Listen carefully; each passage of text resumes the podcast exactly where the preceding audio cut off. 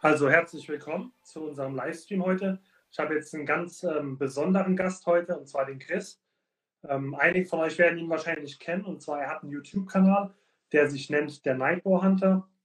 Und dort lädt er wöchentlich oder ein, zwei Wochen, sage ich mal, ungefähr, wenn es gut klappt, lädt er Videos hoch, ähm, wo er einfach auf der nächtlichen Pirsch auf unser heimisches Schwarzbild gefilmt hat. Und meiner Meinung nach sind es sehr, sehr authentische Videos, die es auch schaffen, diese Spannung, ähm, die bei der nächtlichen Pirsch auf Sauen aufkommt, wiederzuspiegeln. Also ich habe manchmal echt so das Gefühl, so, ich bin dabei, ja, und das ist schon eine Klasse. Und deswegen bin ich froh, dass der Chris heute dabei ist. Ähm, ich würde vorschlagen, ich habe jetzt schon zwei, drei Sätze gesagt, aber vielleicht sagst du noch mal zwei, drei Worte zu dir, ja, keine Ahnung, dass die Leute einfach wissen, wer du bist. Ja, hallo, erstmal einen schönen guten Abend in die Runde und ähm, hoffe, dass ähm, das, was ich sage, auch vielleicht wirklich ein Beitrag ist hier, ja.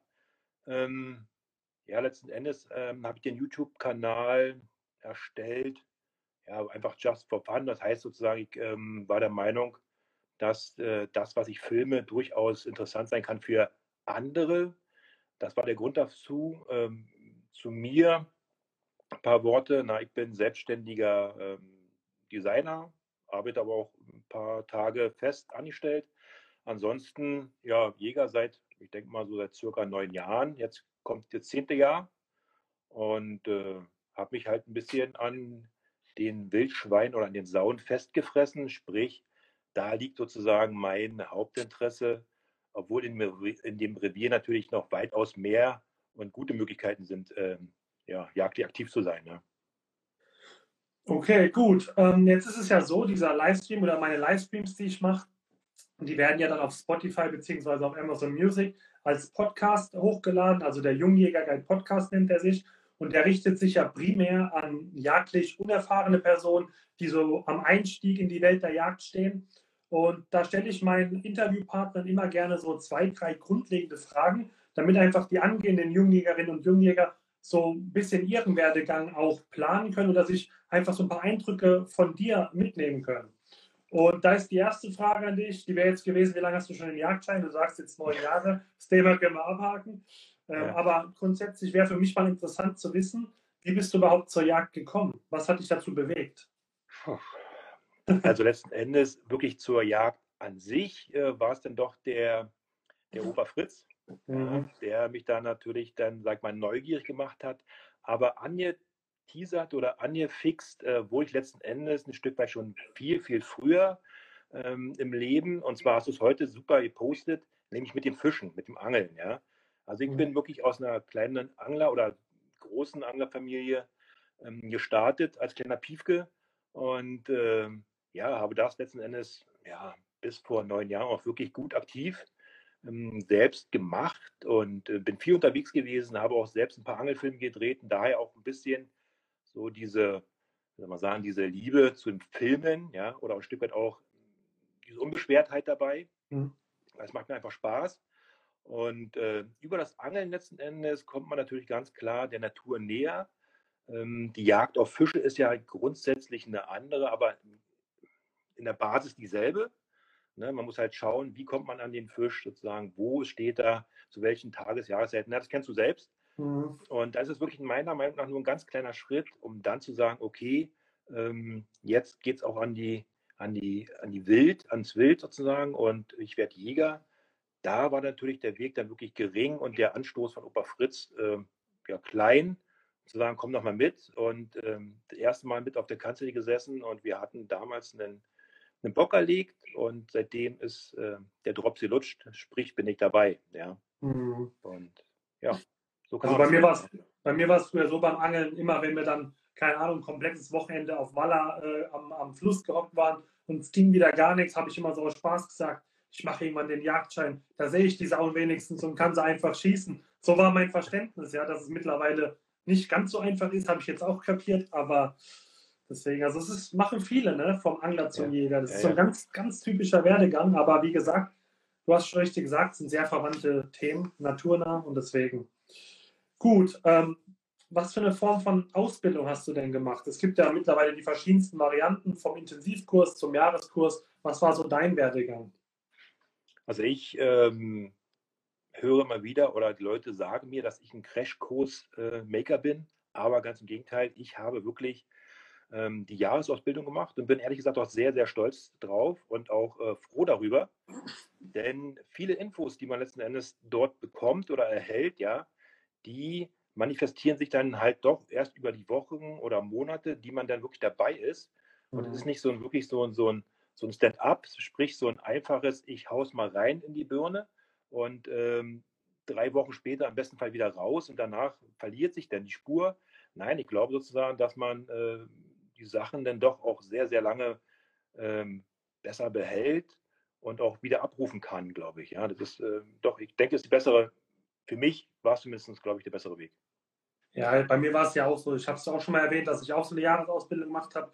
Ähm, nichtsdestotrotz, also wenn jetzt einer zu dir kommen würde, würde sagen, Chris, du bist doch Jäger, ich habe auch Interesse daran, ähm, empfehle mir mal, wie soll ich denn vorgehen? Was für eine Art der Ausbildung würdest du der Person jetzt mal so grundsätzlich, unabhängig jetzt von beruflichen äh, Hintergründen, sondern reinbezogen auf, dieses, auf diesen Ausbildungsfaktor, was würdest du empfehlen? Naja, das ist natürlich immer eine Frage. Also diese Jahres- oder dieser Jahreskurs bindet einen natürlich viel, viel mehr zeitlich gesehen, ja. Mhm. Und da ist natürlich auch immer die Frage, die dahinter steht, habe ich die Zeit? Ja, kann ich das wirklich auch aktiv nutzen und ein Stück weit auch begleiten, vielleicht einen Jagdprinz dabei haben, ja, äh, dem ich da folge und der mir die Sachen beibringt? Oder muss ich, um dieses Hobby irgendwie vielleicht wahrnehmen zu können, doch lieber den Crashkurs wählen? Ähm, da muss man schon mal abwägen.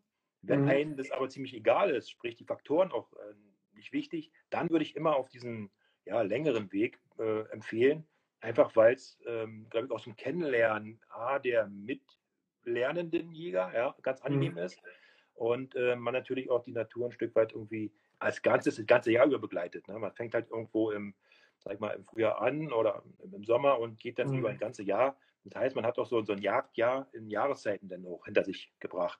Ja, ja, das stimmt auf jeden Fall. Gut, grundsätzlich, ich will nicht schlecht reden, auch die Intensivkurse haben ihre Berechtigung meiner Meinung nach. Gerade wenn man einige Monate vorher schon Eigeninitiative zeigt, liest viel, vielleicht auch mal aktiv im Revier mitgeht. Also ich will es auf keinen Fall verteufeln. Ähm, wenn es keine andere Möglichkeit gibt, dann gerne auch so machen. Was für ein Jäger man wird, entscheidet sich eh erst dann danach. Das ist ganz klar.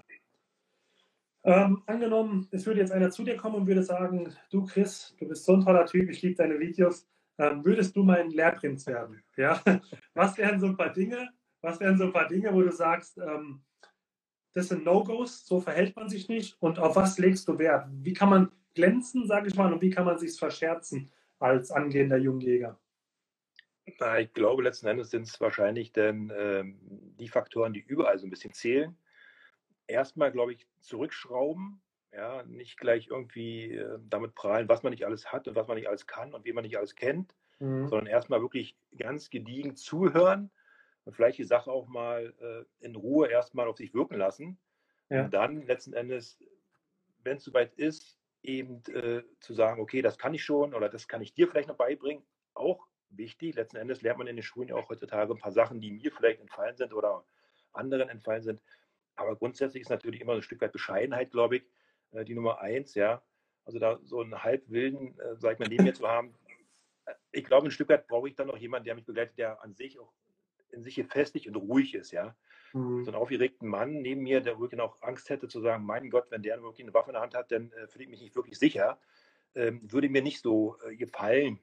Insofern ja. ähm, ist natürlich A, als Lehrprinz immer klar, ich brauche jemanden, der mir sympathisch ist, ne, mit dem man eine Wellenlänge fährt. Mhm. Und ähm, ich glaube, wenn das gegeben ist, dann ergibt sich das andere von selbst, weil dann ist es ein Stück weit ein ruhiger Typ wahrscheinlich und äh, jemand, der vielleicht sich auch ein bisschen zurücknehmen kann. Ja, das heißt ja, nicht, dass man später nicht sagen kann, ich, ich kann dieses und jenes gut, aber erstmal äh, tief stapeln, um dann zu sagen, ich kann es besser. Genau, ich denke, so grundlegende Dinge wie Ehrlichkeit und so, ist einfach der Weg zum Ziel, weil keiner will verlorene Typen oder Männer, Frauen, egal was. Also das, das stimmt schon, okay. Gut, dann würde ich mal jetzt so in unser Hauptthema einsteigen und zwar meine Frage erstmal an dich, was fasziniert dich überhaupt so an der Sauenjagd gegenüber der anderen Wildarten? Was ist so der Reiz für dich? Ja, das ist ja natürlich überall dieselbe Aussage wahrscheinlich. Äh, mhm. Die sind halt unberechenbar. Also mhm. schon mhm. ein Stück weit im großen Ganzen, ja, absteckbar, vielleicht wiederkehrend, aber sie sind niemals identisch, ja. Sie äh, nehmen in den wenigsten Fällen die gleichen Wechsel an. Ja. Klar nehmen sie die Körung an, aber nie so, wie man sich das im besten Fall vorher ausmalt. Ne? Und das ist ein großer Unterschied zu dem ähm, Rehwild oder zum Dammwild, was wir auch im Revier haben. Ähm, das ist sehr, wie soll man sagen, sehr vorhersehbar. Ja. Verlässlich, gell?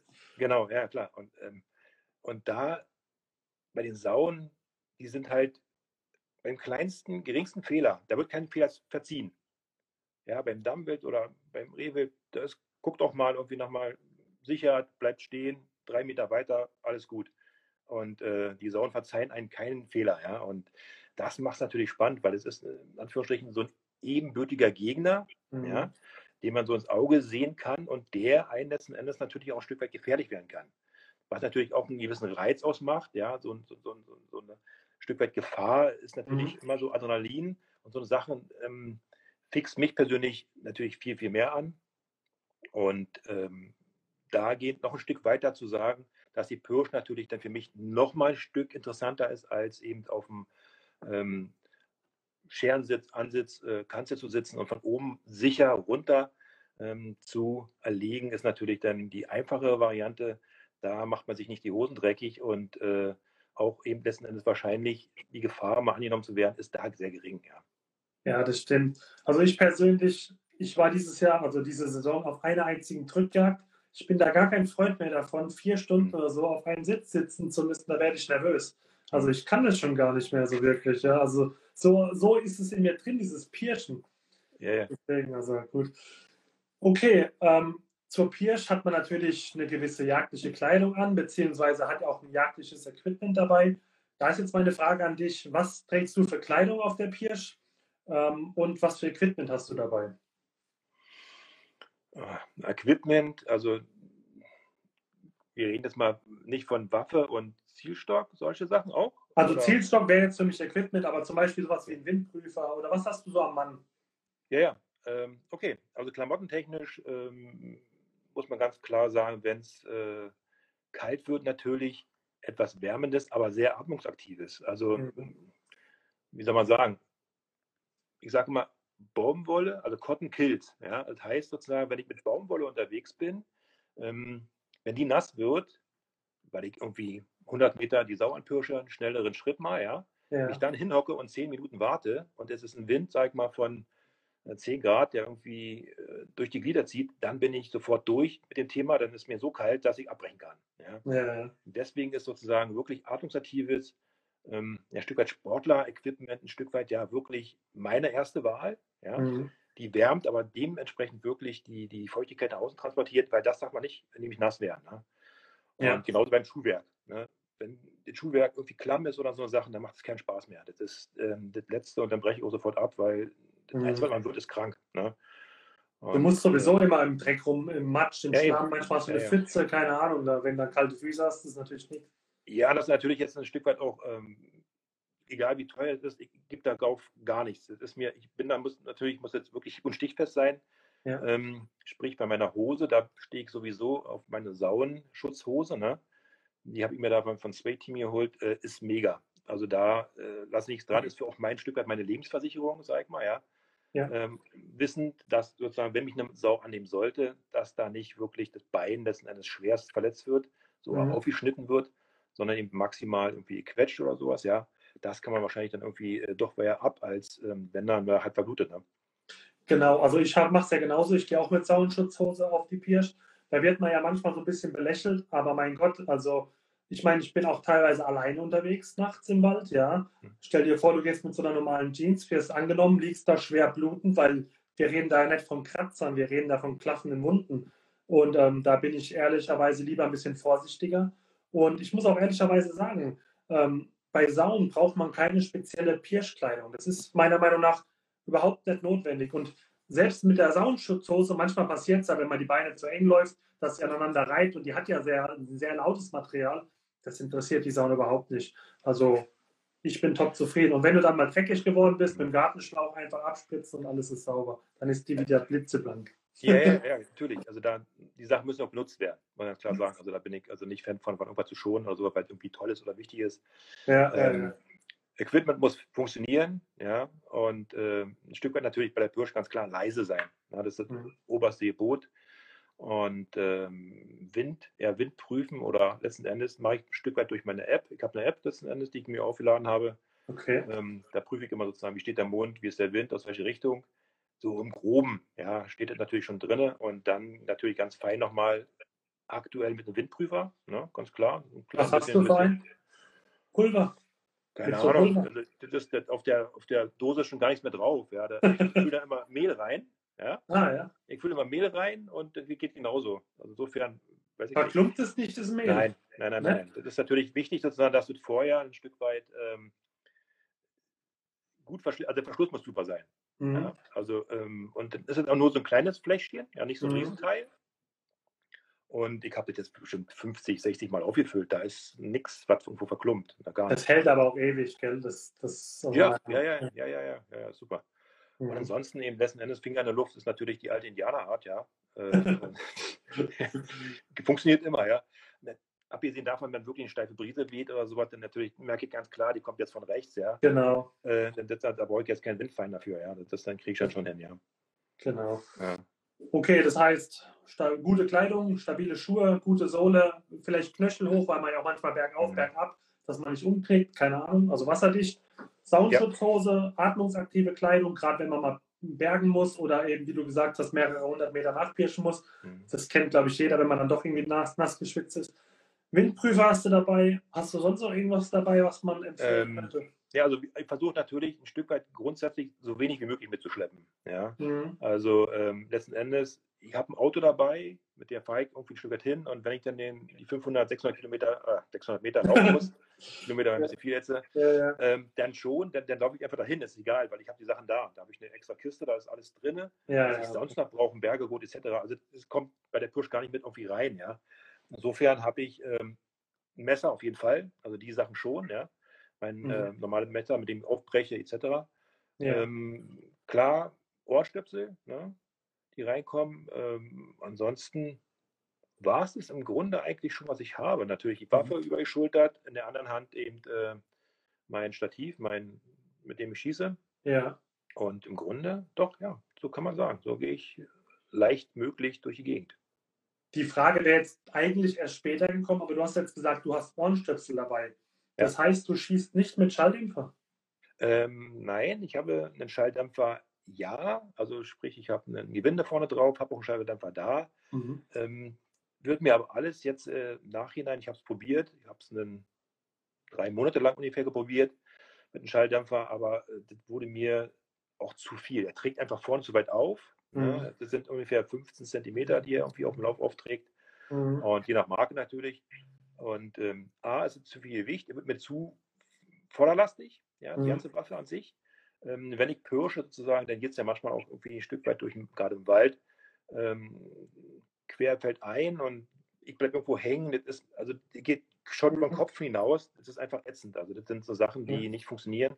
Und ich muss sagen, ähm, ein gewisser Unsicherheitsfaktor oder eine kleine Fehlerquelle ist so ein Schalldämpfer für mich auch. Ne? Das habe ich gemerkt vielleicht war meiner nicht optimal hundertprozentig eingestellt oder raufgeschraubt oder ähm, nachträglich letzten Endes die, die Wände rauf, rauf ähm, geschraubt. Aber ich hatte bei meinem immer einen, einen Streukreis von 5 cm sozusagen, der wahrscheinlich jetzt so auf 50 Metern nicht wirklich gravierend ist, ja. Mhm. Aber wenn sie sonst meine Maus im Loch ein Loch schießt und ich dann einen Streukreis habe von 5 cm, der nicht immer rechts liegt und immer oben, sondern wirklich mal rechts, mal links, mal unten, mal, also überhaupt nicht definierbar, nicht, nicht ja. Mhm. ähm, dann ist es für mich ein, ein, ein, ein, ja, ein Faktor, der einfach letzten Endes äh, Fehler erzeugt und der wird ausgemerzt und deswegen habe ich für mich jetzt noch keinen Schalldämpfer, von dem ich jetzt um meine Waffe schraube. Was ich natürlich interessant finde oder was mir noch so ein bisschen in den Finger juckt, ist natürlich dann eine Waffe vielleicht äh, zu nehmen oder zu haben, wo letztendlich der, der Lauf an sich komplett mit Schalldämpfer, äh, für das eine, mhm. Silence oder so eine Sache, ja. Also ja, ja, da ja. ist natürlich, A, verlängert die Waffe nur gering, ne, den Lauf. Das sind dann Faktoren, die natürlich dem äh, komplett entgegenkommen. Ne? Ja, das ist gut. Also ich habe auch einen Schalldämpfer, ich komme gut mit zurecht, wobei ich das unterschreiben würde, was du sagst. Gerade wenn du so zwischen Apfelbäumen und so durchpirschst auf der Wiese, da macht es dann doch als mal Klock her oder in der Kanzel. Wir haben oft äh, vorher eigentlich einen Pirsch, machen wir nochmal einen Ansatz an markanten Stellen und in der Kanzel, da ist es ja der Horror, da muss ja dann irgendwie so. Ja. Und grundsätzlich ist es sowieso so, wenn du sagst, du schießt ohne Schalldämpfer, Loch in Loch, aber mit Schalldämpfer hast du so einen Streukreis, was ja in der Regel jagdlich gesehen auf Schwarzwild kein Problem wäre. Ähm, ist es aber eine Sache des Vertrauens. Wenn du dich mit der Waffe nicht wohlfühlst, dann wirst du ein komisches Gefühl haben. Und so ein Gefühl braucht man auf der Jagd nicht. Es können so viele Dinge immer auf der Jagd passieren. Wenn dann noch das grundlegende Vertrauen in die Waffe nicht da ist, dann lieber zack, Ohrenstöpsel rein und ohne schießen. Definitiv. Ja, genau. Also letzten Endes äh, gebe ich dir hundertprozentig recht. Ist es extrem wichtig, mit dieses, zu wissen, da wo der rote Punkt ist, da liegt der Schuss. Na, da ja. geht die Patrone hin. Ähm, und dessen bin ich mir sicher. Also ich, äh, deswegen weiß ich sozusagen, was ich ja nachts mache. Und ähm, die Waffe kenne ich aus ja, im Schlaf letzten Endes. Das sind so Sachen, die man ähm, automatisieren muss, glaube ich auch. Ja, also wenn ich Leute höre, die mit drei verschiedenen Waffen teilweise unterwegs sind, mhm. zum Pirschen, finde ich schwierig, ja, weil wenn man wirklich nachladen muss, irgendwas sucht, man ein anderes Magazin rein und so sagen, dieser Automatismus bei einer Waffe sozusagen, der ist ähm, grundsätzlich nicht zu unterschätzen, glaube ich, ja. ja Diese ja. Selbstverständlichkeiten. Was hast du denn für eine Waffe bei der Pirsch dabei? Was für eine Art der Waffe und was für ein Kaliber hat die? Also ich habe eine, eine Mauser, mhm. eine Mauser M12 Extreme, mhm. nichts hoch dramatisches, ja. Die hatte damals einen Kunststoffschaft Mhm. Und äh, den habe ich mir aber ähm, wechseln lassen und zwar in so einen GRS-Schaft. Ah, ja. Der liegt mir, der liegt mir persönlich wirklich sehr, muss ich sagen. Ne?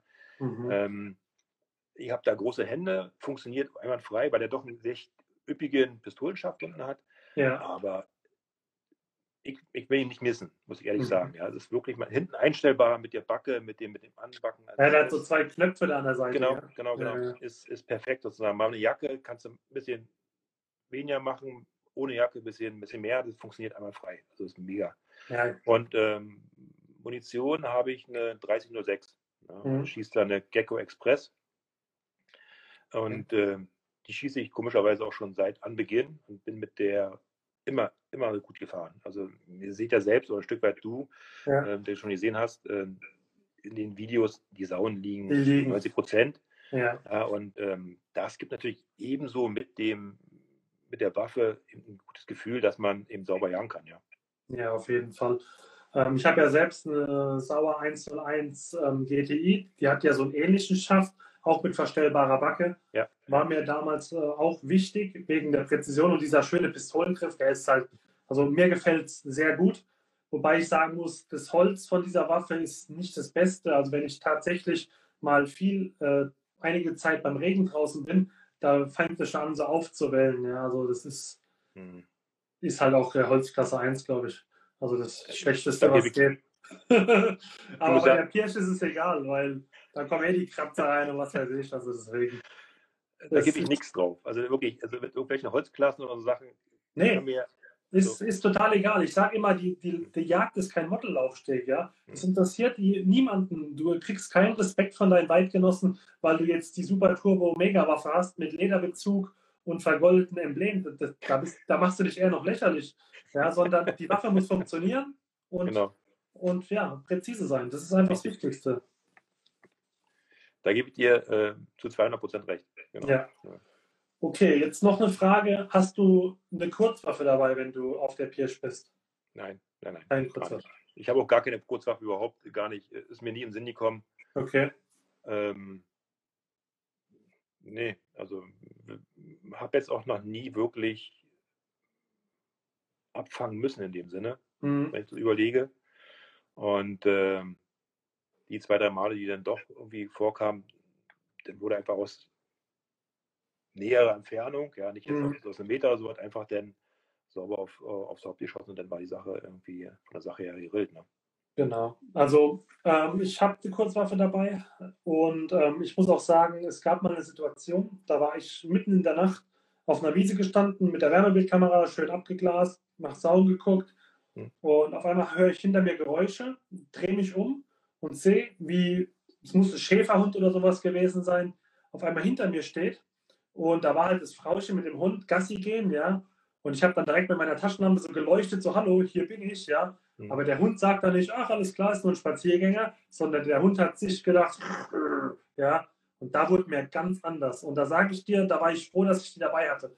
Ich musste nicht schießen oder irgendwas, aber ich wusste, wenn jetzt, wenn der mich jetzt anfällt, dann habe ich wenigstens eine Möglichkeit. Mit einer Langwaffe, mit einem Schalldämpfer oben drauf, wenn der Hund an mir ist, keine Chance.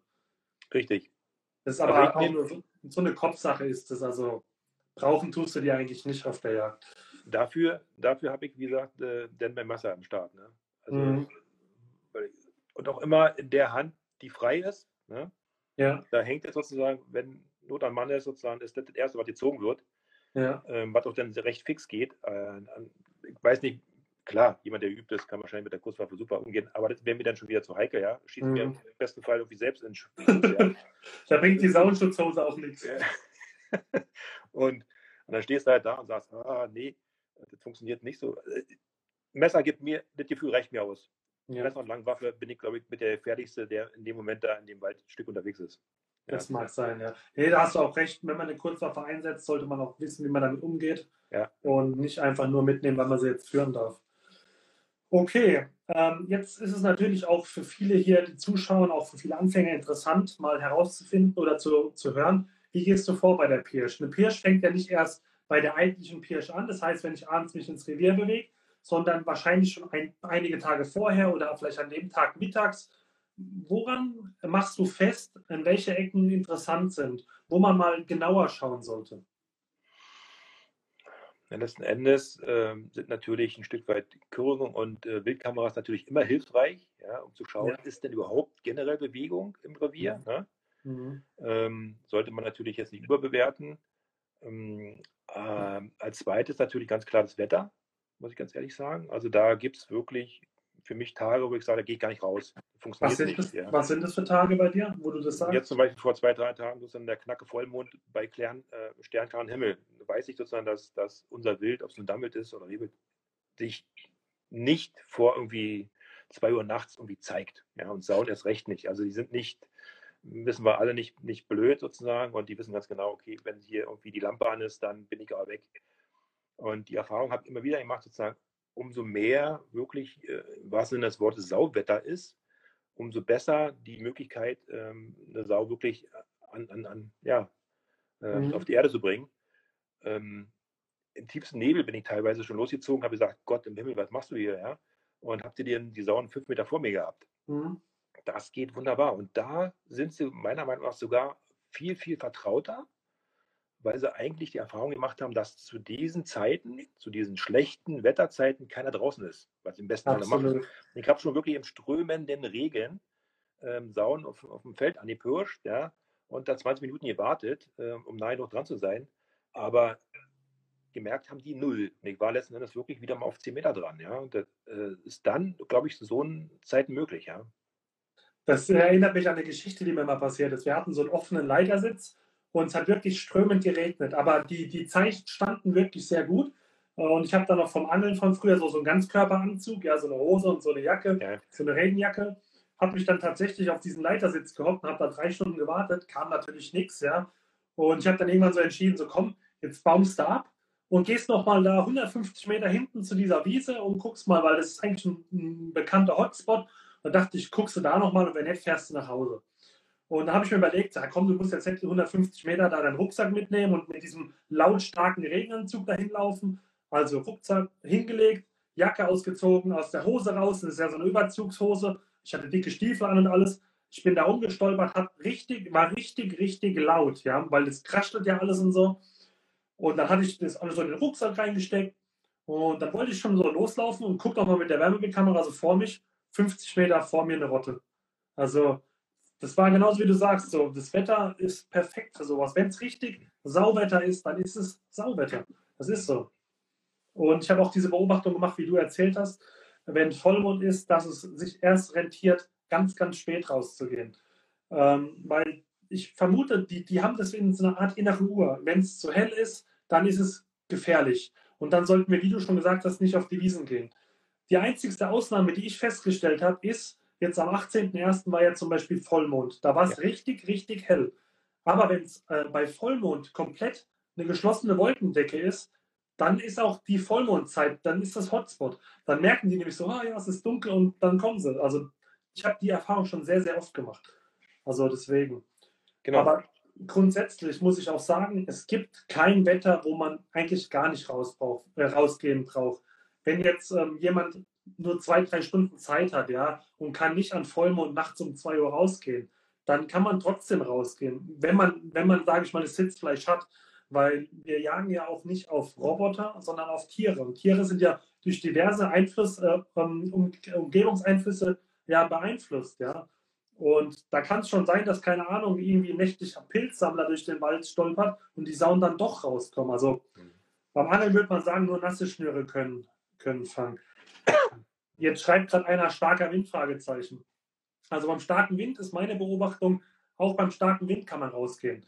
Der starke Wind hat nämlich nicht nur Nachteile, der hat auch Vorteile. Zum einen ist der Wind nicht meistens nicht nur von einer Richtung, sondern der kommt kreuz und quer. Ja? Das kann schon mal die Witterung, sage ich mal, zu meinen Gunsten etwas verbessern. Kann, muss aber nicht, kann auch, kann auch verschlechtern. Was aber ein Vorteil ist, nicht nur uns äh, pfeift der Wind um die Ohren, sondern auch den Sauen. Das heißt, man kann sich etwas lautstärker bewegen. Und gerade beim starken Wind, wo der halt so kreuz und quer geht, muss man sich manchmal schneller bewegen. Das heißt also, bei starkem Wind ist die Pirsch absolut in Ordnung. Beim Ansitz würde ich sagen, eventuell nicht. Ja. Bei Ansitz ist er eher schlecht, aber die Pirsch, wo ich von einer weiten Entfernung beobachte und dann schnell hin Pirsch, absolut, absolut gut. Also da unterscheide ich vielleicht noch zwei Sachen. Starker Wind, gebe ich dir vollkommen recht. Ne? Egal, also wenn er wirklich stark kräuselt, na klar, das ist dann die Gefahr natürlich, dass sie mich irgendwann äh, mitkriegen, größer. Ähm, aber richtiger Sturm, ja, also richtig Sturmböen, no, no way. Also da gehe ich auch gar nicht raus, einfach auch, weil die Gefahr natürlich im Wald zu groß ist, dass irgendwelche Äste oder so, so ein, ein Baum ja. umkippen kann. Also das ist, ähm, macht das nicht, Jungs und Leute und Mädels, kein Fall, ja. Mhm. Äh, weil ruckzuck, sag ich mal, so ein, so ein Meter Rubinienass sozusagen, dann ist, ist aus die Maus, da hilft eine Lautschutzhose. ja. Und äh, insofern, wenn es wirklich gefährlich wird, also merkt man schon, wenn man sagt, okay, der Sturm ist halt, aber so ein richtig schneidiger Wind manchmal so, der mitgeht, das ist in Ordnung, gebe ich dir recht sozusagen. Ja, ja. Und ja, also der unterdrückt natürlich auch die, die Geräusche. Ne? Wie, mhm. Also die Geräusche letzten Endes, äh, die auf dem Feld sind. Ähm, aber das hatte ich auch schon mal erzählt in einem anderen Video. Ähm, diese Hintergrundgeräusche, ja, die sind sowieso ähm, meiner Meinung nach sehr, sehr dankbar. Ja? Also wenn jemand sagt, ah, ich habe ein schlechtes Revier, weil es immer an der Straße ist. Nee, das kann ja, auch perfekt. sein. Ja, ich habe bei mir, wie gesagt, äh, eine Autobahn, die das Revier teilt da ist immer so ein Hintergrundrauschen. Und die Sauen, die, die gewöhnen sich dran, den stört überhaupt nicht, dass die da 100 Meter davon entfernt irgendwie an der Kehrung stehen. Ja. Und äh, für mich ist, ist es mega einfach sozusagen dann letzten Endes da äh, ranzupirschen, ohne dass ich mitkriegen, weil die kann mich letzten Endes halbwegs wie ein Panzer durch, die, durch, die, durch den Wald bewegen, ohne dass sie was mitkriegen. Ja? Und selbst wenn es mal Klick oder Klack macht, ist ja nicht so schlimm. Selbst die metallischen Sachen verzeihen sie ein Stück weit, weil das permanent sozusagen von der Autobahn rüber halt. Ne? Mhm. Ja, das stimmt. Ich hab, wir haben auch bei uns eine Landstraße im Revier, wo auch interessante Stellen sind. Und ähm, da nutze ich auch immer diese lauten, entstehenden Geräusche vom vorbeifahrenden Auto, um dann schnell, zack, zack, zack, zack, zack, ein bisschen zügiger voranzukommen. Meiner Meinung nach muss man nur aufpassen, wenn der Lichtkegel vom Auto einen direkt anscheint. Da sollte man vielleicht stehen bleiben, weil das merken die schon. Also da muss, sollte man dann kurz selbst laufen, ja, und dann erst weitergehen, wenn der Lichtkegel vorbeigezogen ist. Auch mega sind Flugzeuge. Bei uns ja. hier in Brandenburg sozusagen, der, der äh, BER in der Nähe sozusagen, das heißt, da ziehen irgendwelche Schleifen manchmal, ja. Da ist öfters mal sozusagen so Flugzeug unterwegs, top, um irgendwie wirklich 10 Meter mal schnell ja. voranzukommen. Ja, ja. Äh, du hast vorhin gefragt wegen äh, Stellen sozusagen im Revier, ja, die irgendwie mhm. sich günstig zeigen für die Pirsch. Ja. Die wechseln natürlich, ja, muss man ganz klar sagen, ähm, jahreszeitlich bedingt. Ne? Wie wir wissen, im Herbst und im Frühjahr sind natürlich die Wiesen immer wirklich sehr beliebt, wenn sie feucht sind, feucht genug sozusagen, um wirklich genug Würmer und Engerlinge ja. etc. zu tragen. Ja. Sind mhm. sie das nicht, sozusagen, brauche ich da gar nicht gucken. Ja. Ich fahre dann hin, vorbei, schaue mal irgendwie meine Hand rein und ist halt krümelig und einfach nur äh, Zuckersand, dann kann ich die Sache vergessen, da brauche ich nicht gucken, okay, da passiert nichts. Mhm. Ähm, zum Herbst hin wiederum dann die natürlich äh, die Eicheln, ne? also sprich die, die masttragenden Bäume, Buchen habe ich nicht so viel bei uns, sondern eher die Eichen. Die sind immer super, wenn sie dann tragen, ja. Ja. Ähm, ja, solche Sachen natürlich, egal wie und wo, immer mal rechts und links, wenn man durch so Wir schaut und mal Kurgänge macht etc. oder paar Spaziergänge, ähm, gucken, wo haben sie denn gebrochen. Immer ein gutes mhm. Indiz natürlich dafür. Ne? Erkenne ich auch sofort, ob es jetzt hier frisch gebrochen wurde oder ein ja. ältere. Und äh, ja, das sind natürlich Sachen. Feuchtigkeit immer gut. Ne? Mhm. Wenn ich jetzt wirklich ein Flüsschen in der Nähe habe, vielleicht oder Entwässerungsgräben, die durchaus im Sommer auch mal voll stehen, ja, und ein Teich in der Nähe oder so eine Sachen. Ja, ja also da sind sie natürlich immer unterwegs und suchen sich irgendwie die nassen Stellen aus. Die sind von Vorteil, habe auch schon mitgekriegt, dass wenn man sich so eine, äh, so eine nasse Stelle selbst schafft, ja, wir haben bei uns im Nachbarrevier jemanden, der hat sich wirklich so eine Lehmgrube mhm. ausgehoben, ja, hat die dann mit Wasser volllaufen lassen, Bombe, ja, also nimmt die natürlich super an, ja, diese Sule. Ja. Ähm, sowas, also das sind natürlich äh, Ecken, wo man immer gucken kann, ne? Ich sage immer, die Saunen sind im Hochsommer genau wie wir. Keiner von uns will dann irgendwie joggen gehen, außer ein paar Verrückte. Ja, sondern die wollen genauso ans Wasser, sich an den See setzen mit einem Radler, in Anführungszeichen. Also die wollen auch Abkühlung haben. Ja. Und deswegen, also hast du auf jeden Fall recht. Ähm, ich habe jetzt nochmal aufgeschrieben, dass ich es nicht vergesse. Grundsätzlich, wenn du im Wald fährst, hast du ja, wie du auch gerade erwähnt hast, immer mal so ein paar nasse Pfützen, ein paar nasse Stellen. Da kann man auch mal reingucken, ob man Fährten sieht. Da sieht man immer wieder Fährten. Und auch wenn die ganzen Blätter gefallen sind, wie es momentan der Fall ist, ich bin gestern durchs Revier gefahren und habe dann tatsächlich gesehen, wenn du den Blick dafür hast, dann siehst du teilweise auch so Routen von Blättern, die dann etwas dunkler erscheinen. Mhm. Und das sind meistens die Bereiche, wo die Sauen dann durch sind, einmal kurz aufgestummt haben. Und da erkennt man auch schon, ah, okay, da sind sie langgezogen. Und da empfehle ich auch Anfängern immer, wenn ihr nachts draußen seid und ihr seht mit der Wärmebildkamera die Sauen durch den Wald ziehen, aber ihr wisst, okay, Mist, von hier komme ich überhaupt nicht dran, alles geht nicht, dann nutzt wenigstens die Chance und geht morgen, am nächsten Tag, mal genau an diese Stelle und guckt euch mal an, wie sieht der Boden aus. Weil dann sieht man, wie der Boden aussieht, wenn Sauen durchgezogen sind, weil man eben genau weiß, dass Sauen durchgezogen sind. Und so kann man viel lernen für, für die späteren Revierfahrten, wo einem das dann sofort ins Auge fällt. So, ah, okay, hier ist interessant, hier waren sie wieder. Man kann ja nicht überall Bildkameras aufhängen. Und dann habe ich noch einen interessanten Tipp. Das ist, hat, tatsächlich bei uns einmal zu Weidmannsheil geführt. Und zwar gab es eine Facebook-Gruppe äh, von dem Ort, in dem ich wohne. Und ähm, in dieser Facebook-Gruppe hat wohl ein sehr glücklicher äh, Spaziergänger ein Video hochgeladen von Wildschweinen, die er im Wald gesehen hat. Ja. Und es war an einer Stelle im Revier, wo wir sie noch nie gesehen hatten, wo wir gar nicht wussten, dass die da überhaupt hinkommen. Ja, dann wussten wir es aber, ja. Und drei Tage später haben wir dann einen erlegen können. Also das ist auch immer eine interessante ähm, Quelle, sage ich mal, genauso wie Landwirte oder Anwohner. Ja, man hat ja auch manchmal das Gefühl, der Nachbar sieht die Sauen öfters beim Joggen als man selbst. Ja, so. naja, okay. So, pass auf. Ähm, gut, jetzt haben wir uns Gedanken darüber gemacht, wie man, sage ich mal, markante Stellen erkennen kann oder Stellen, wo man, sage ich mal, Erfolgsversprechen sind. Ähm, wie läuft denn bei dir so ein Pirschabend ab? Du packst deine Sachen, fährst ins Revier und wie läuft es dann ab? Na, grundsätzlich äh, verschiebt sich natürlich der Abend auch ähm, jahreszeitig natürlich nach vorne und nach hinten. Ja, sprich, jetzt kann man natürlich schon ein bisschen früher raus.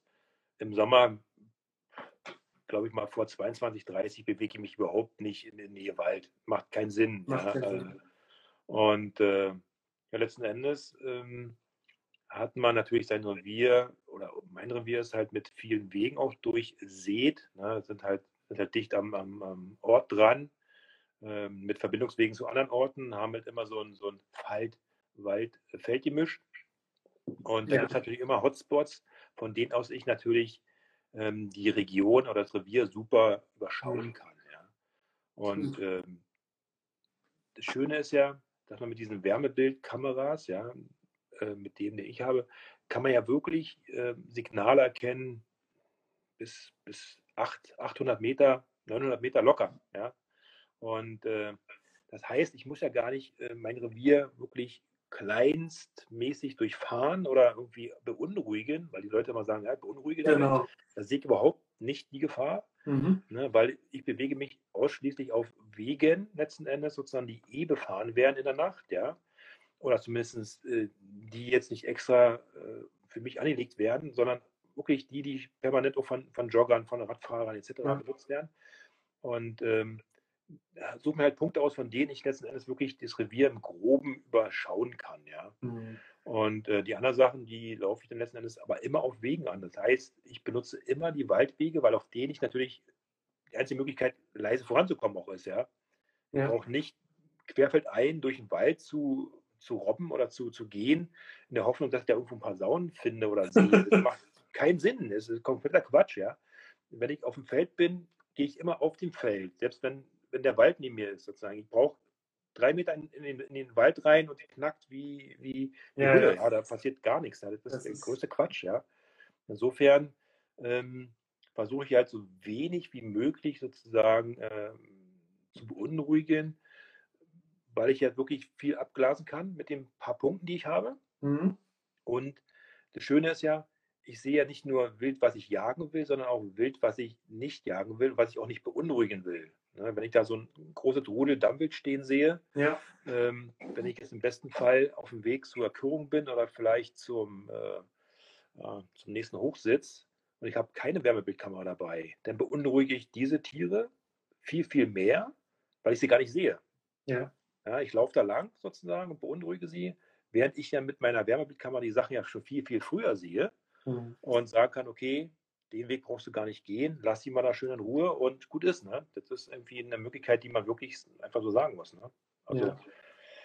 Und dann äh, im besten Fall letzten Endes ähm, also, fahre ich halt mit dem Auto mal ein Stück weit ne? und gehe dann halt eine halbe Stunde, dreiviertel Stunde die Wege ab, ein Stück weit und gucke halt, also ich nutze das auch ein Stück weit, um mein, äh, sag mal, äh, meinen Arsch ein bisschen aus den, den Bürosessel rauszuholen, ja.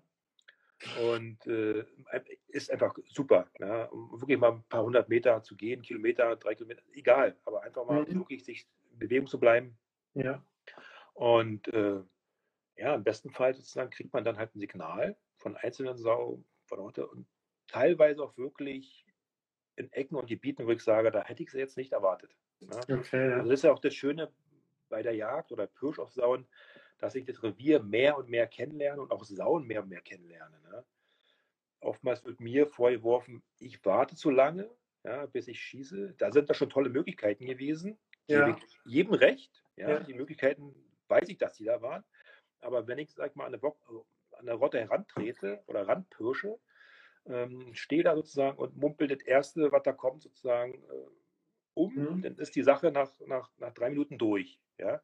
Und äh, wir kommen gar nicht mit, wie verhält sich denn die Rotte? Ja? Wie agieren die? Wer ist jetzt hier der Chef? Aber ich muss auch ein Stück weit ja die Rottenstrukturen auch kennenlernen, ja, um mhm. später gut ansprechen zu können. Und ein Stück weit auch durch meine Wärmebild-Handgerät kann ich teilweise schon erkennen, ob das ein älteres Stück ist oder ein jüngeres Stück. Ne? Weil die Wärmesignatur eine andere ist. Ja, ja. Das heißt, die älteren Stücken sind ein Stück weit dunkler, ähm, weil ja, die Schwarte schon dicker ist. Ja. Mhm. Und die hellen daneben, die Überläufer, sind ja drei, vier Chargen heller, sag ich mal. Ja, ist, mhm. Also man, man, man, man erfährt so viel, wenn man nicht gleich erste Möglichkeit nutzt zum Schuss, ja. sondern sagt, okay, da kommt noch eine zweite und dritte. Wenn sie nicht beunruhigt sind, dann kommt dann eine dritte und vierte und fünfte Version oder Möglichkeit, ähm, eine Sau zu nehmen. Ne? Man muss sowieso erstmal gucken, was hat man vor sich, wie du schon sagst, einzuschätzen, äh, wie ist jetzt die Rottenstruktur, ja. Äh, stell dir vor, du weißt, da sind mehrere Sauen da, zum Beispiel an einem Maisacker, hast aber nur eine im Anblick. Ja, du kannst ja gar nicht abschätzen, in welcher Rangordnung steht die jetzt überhaupt, ja. Und da kannst du überhaupt nicht, ähm, ja, mit gutem Gewissen schießen. Und vor allen Dingen, wie du schon sagst, man, man muss ja nicht immer sofort Beute machen, sondern man kann das ja auch nutzen für sich, um mal zu lernen. Und wenn man so eine Rotte mal eine Zeit lang beobachtet hat, und da ist man teilweise manchmal, ich weiß nicht, ich glaube, ich bin schon drei, eine Dreiviertelstunde in der Rotte mal hinterher, ja. Da sieht man sehr viel, wie die, wie die sich äh, miteinander kommunizieren, ja, wie sie sich gegenseitig wegstumpen, ähm, aber auch, ja, solche Dinge eben. Und ähm, was ich jetzt nochmal sagen wollte mit dem, du hast gesagt, auf 800, 900 Metern hast du die, mhm. äh, erkennst du die Sauen manchmal. Ähm, das ist sogar so, ich habe einmal durch einen glücklichen Zufall meinen Detektionsrekord aufgestellt. Und das war sogar ähm, mit, der, mit der Limke Keiler Pro, war mhm. 35 äh, auf 1600 Meter. Das war an der Stelle, wo ich wirklich perfekt drüber gucken konnte. Ich habe natürlich nicht gesehen, dass da jetzt äh, Sauen vorne auf der Wiese sind, aber ich wusste, dass eben dort auf der Wiese eigentlich nichts sein kann, also keine Kühe oder kein Weidevieh. Mhm. Und ähm, das waren dann tatsächlich auch Sauen gewesen. Also es ist schon beeindruckend, was mit den Geräten da geht. Und ich würde es aber unterschreiben, was du sagst, weil viele mh, hm, Gegner von dieser neumodischen Technik sagen wir eben genauso, ah, damit pirscht man die ganzen Reviere leer. Man würde sie leer pirschen, wenn man es so macht, wie du gesagt hast, dass man kreuz und quer die Äste kaputt dreht und laut ist. Aber nicht, wenn du von weit entfernten Positionen, und ich fahre sehr oft auch auf der regulären Straße, im Wohngebiet, mhm. ja, weil ich einfach von da sehr gut die Wiesen abblasen kann. Wenn da ein Auto fährt und ich steige kurz aus und gucke mit der Wärmebildkamera, was selbst auf der Wiese ist, das rafft doch keine Sau. ja, ja, ja, wahrlich, wirklich. Deswegen. Und man muss auch ein Stück weit unterscheiden, Beunruhigung, wie viel Beunruhigung durch einen Menschen ist das Revier schon gewohnt. Ja. Also bei uns da durch wirklich extremst vielen Verkehr, die Quadfahrer, die, die, die Pferdeleute sozusagen, mhm. die Jogger und die Hunde, ganz zu schweigen. Ja, da ist ja. so viel Beunruhigung drin, sozusagen, dass man letzten Endes, wenn man auf 100 Meter an ein Stück Wild vorbeigeht und, und sich da nicht wirklich näher ranpirscht oder ranbewegt, mhm. nicht abspringt, auf keinen Fall. Also ja. bei mir im Revier zumindest nicht, ja. ja das Fuchs geht vielleicht ab, aber das, das war dann schon gewesen. Ja. Okay, wir hatten das Thema ansprechen, hatten wir schon mal kurz. Ähm, grundsätzlich, wie nah pirschst du dich an eine Rotte ran? Was ist so bei dir so ungefähr der Schnitt? Ich weiß, die Situation ist immer ein bisschen abhängig davon, wie die, wie die Gegebenheiten sind. Aber was würdest du so sagen, Pi mal Daumen, was ist so ein guter Bereich, wo man guten Gewissens sich positionieren kann mit seinem Pierstock? Also ich mag die 50 Meter immer so. Ja, das ist für mich einfach auch, um klar ansprechen zu können. Ja. ja. Ähm, das macht sich dann wirklich sehr gut, weil da sind manchmal so ein paar Fallstricke, ja, die da wirklich passieren können. Ne? Mhm. Ähm, und 50 Meter sind schon gut, denn auch die Vergrößerung von dem Wärmebildkameras sozusagen, die, die digital sind ja, wissen wir ja, ja. Ähm, die geben halt meiner Meinung nach irgendwie bei 2 plus, dann hört es für mich auf. Also ich brauche dann 4 plus Vergrößerung, äh, ist, ist, ist, für mich keine, keine Möglichkeit, irgendwas zu gucken, ja. Mhm. Insofern sind so 50 Meter eigentlich eine, eine saubere Sache. Man sieht aber schon auch die, wie soll man sagen, die, die Verhalten der Sauen oder der Rotte, kann ich da noch näher ran oder nicht? Ja. Und wenn da noch mehr geht, dann mache ich das auch, ja. Okay. Ähm, aber da immer eigentlich ein, an, äh, immer schon die Waffe im Anschlag eigentlich, ja, weil da dann wirklich jeder Sekunde letzten Endes sozusagen eine Sau hebt das Haupt und dann ist der Drops gelutscht meistens, ja. Ähm, da muss man schnell sein und ähm, aber ab 50 Meter ist für mich eigentlich die Sache safe. Ja. Das wäre jetzt eigentlich eine Frage gewesen, die hätte ich ein bisschen später gestellt, woran du merkst, dass die Rotte nervös wird. Jetzt hast du schon das berühmte Hautheben gesagt. Man merkt dann, wenn sich die Bache Wind holt, ja, das merkst du. Mhm. manchmal hast du Glück und die gehen dann nochmal runter, brechen nochmal, aber du merkst, die checken irgendwas und dann wird der Intervall, sage ich mal, vom Windholen immer kürzer. Mhm. Ähm, hast du noch andere ähm, Beobachtungen gemacht, wo du weißt, okay, Jetzt rennt mir die Zeit davon. Also, äh, na, das Brummen, also da quasi diese, diese äh, Miteinander, wenn, wenn, genau, das ist natürlich dann wahnsinnig. Alles Game Over. Ja. Aber im Vorfeld natürlich kommunizieren die Sauen ja auch miteinander mit den Quietschgeräuschen, ja, solche mhm. Sachen. Ne? Und das Umherstuppen, wenn die Frischlinge da, und wenn das sozusagen ein Stück weit vertraut ist, ja, dann kann man mhm. sich ziemlich sicher sein. Sobald es ruhig wird, mhm. dann ist oberste Vorsicht geboten, ja. Und mhm. das Ruhigsein geht eigentlich meistens einher mit die Bache, die Leitbache, ja, schaut, ja. Und äh, die anderen sind meistens gar nicht weiter irgendwie davon beeindruckt, sind zwar leise und brechen dann weiter oder sind weiter an der Kürbung, aber mhm. die Leitbache, das ist sozusagen der springende Punkt. Das heißt, die Leitbache tippelt dann meistens mal drei, vier Meter umher, guckt, ja, schaut, ist es jetzt eine Gefahr oder nicht ich habe auch schon mal gehabt, dass sich dann wieder beruhigt hat. Wirklich, dann natürlich niederknien, nicht bewegen, kein Mucks, einfach so da sein. Ähm, funktioniert, kann man aber nicht so oft machen. Ja? Mhm. Äh, wenn ihr zwei, dreimal guckt in die Richtung, dann ist er weg. Ne? Ja. Und, ähm, aber die Leitbache ist eigentlich das Indiz dafür, bleiben sie oder bleiben sie nicht. Und wenn die anfängt, irgendwie fünf Meter weiter zu gehen und nochmal zu brummen, dann zurück mir oder versuche ich nach Möglichkeit, mir noch einen Frischling oder einen Überläufer rauszupicken, den ich dann noch sozusagen mitnehmen kann, weil er noch ein bisschen bummelt und noch was fressen will. Ja, das merkt man oft, ähm, dass gerade die jüngeren Stücke, die, die kleinen, äh, unerfahrenen Frischlinge, dass die manchmal so, wie soll ich sagen, die Rotte springt ab und dann so, hey, hey Leute, wo ja, seid ihr? Ja, und, ja, und auf die muss man sich suchen. Ja, also das sind dann meistens die, die dann, hey, wo sind die alle? okay, also gut. Was auch noch eine, ähm, wie soll ich sagen, eine Beobachtung ist, also grundsätzlich, wenn, wenn Sauen vertraut sind, dann stehen die eher so kreisförmig zusammen oder sag ich mal kreuz und quer. Und man merkt es, wenn die kurz vorm Abspringen sind, wie, machen die wie so eine Art Linienform, ja, wo sie dann schnurstracks dann irgendwann abspringen. So, jetzt muss ich gerade mal gucken, wo wir waren. Wir waren dran, ähm, wie nah du an eine Rotte ranpierst. Jetzt haben wir gesagt, ungefähr 50 Meter, je nach Gegebenheiten, so dass du es sauber ansprechen kannst, ohne Vergrößerung vom Wärmebildgerät. Äh, Finde ich genauso. Also je mehr du zoomst, desto verpixelter siehst du das und es bringt eigentlich gar nichts.